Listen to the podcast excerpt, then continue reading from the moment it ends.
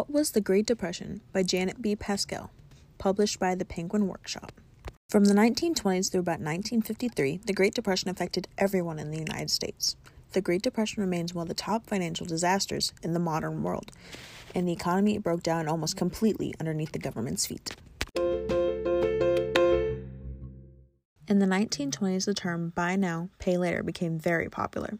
People would buy things like radios, vacuum cleaners, and other household items. The people would also buy stocks and pay in part as loans. By 1929, almost half of the money loaned out by banks were used to buy stocks. The people would buy stocks and sell them again, then someone else did the exact same thing over and over again. This effect was called a bubble.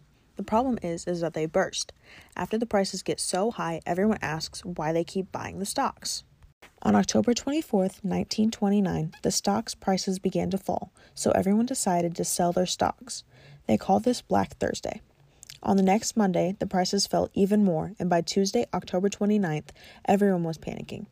People lost thousands to millions of dollars. October 29th, aka Black, Fr- Black Tuesday, was the worst day in the US economy. After Black Tuesday, everyone went to get money from the bank, and since everyone was trying to get money out at the same time, it made banks go dry. Until they got more money, they had to lock their doors. By 1933, about 11,000 banks had failed. Since the banks were running out of money, it made people afraid to use them, meaning no one was buying fancy gadgets anymore and big businesses were going out of business.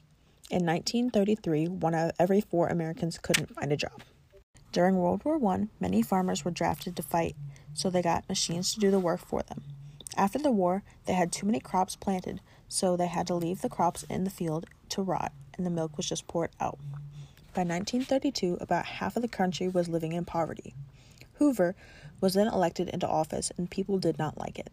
They protested on the lawns of the White House, and then on July 28th, Hoover decided to order the police to kick everyone out, and then Hoover sent in the army. In November of 1932, FDR was elected, and he made big changes. In less than four months, the Congress passed 15 major bills. He made up the three R's relief, recovery, and reform. Relief was meant to help. The FERA found ways to give food to the starving people. The CWA made jobs and gave them to young and unemployed men. Recovery was for the laws to start the economy. They created the NRA, AAA, and TVA. Then the final R is reform. That was meant to make sure that the depression doesn't happen again. The Dust Bowl made another issue. Crops dried up the fields, making them all dust. The dust made people move and trying to follow the new harvest season. In conclusion, my opinion is the pictures are very good insights of what it, the world may have looked like back then. I think it is good for younger children or people who need quick, broken down information that is easy to understand. I'd recommend this book to only children. It is really simplified and gives basic information.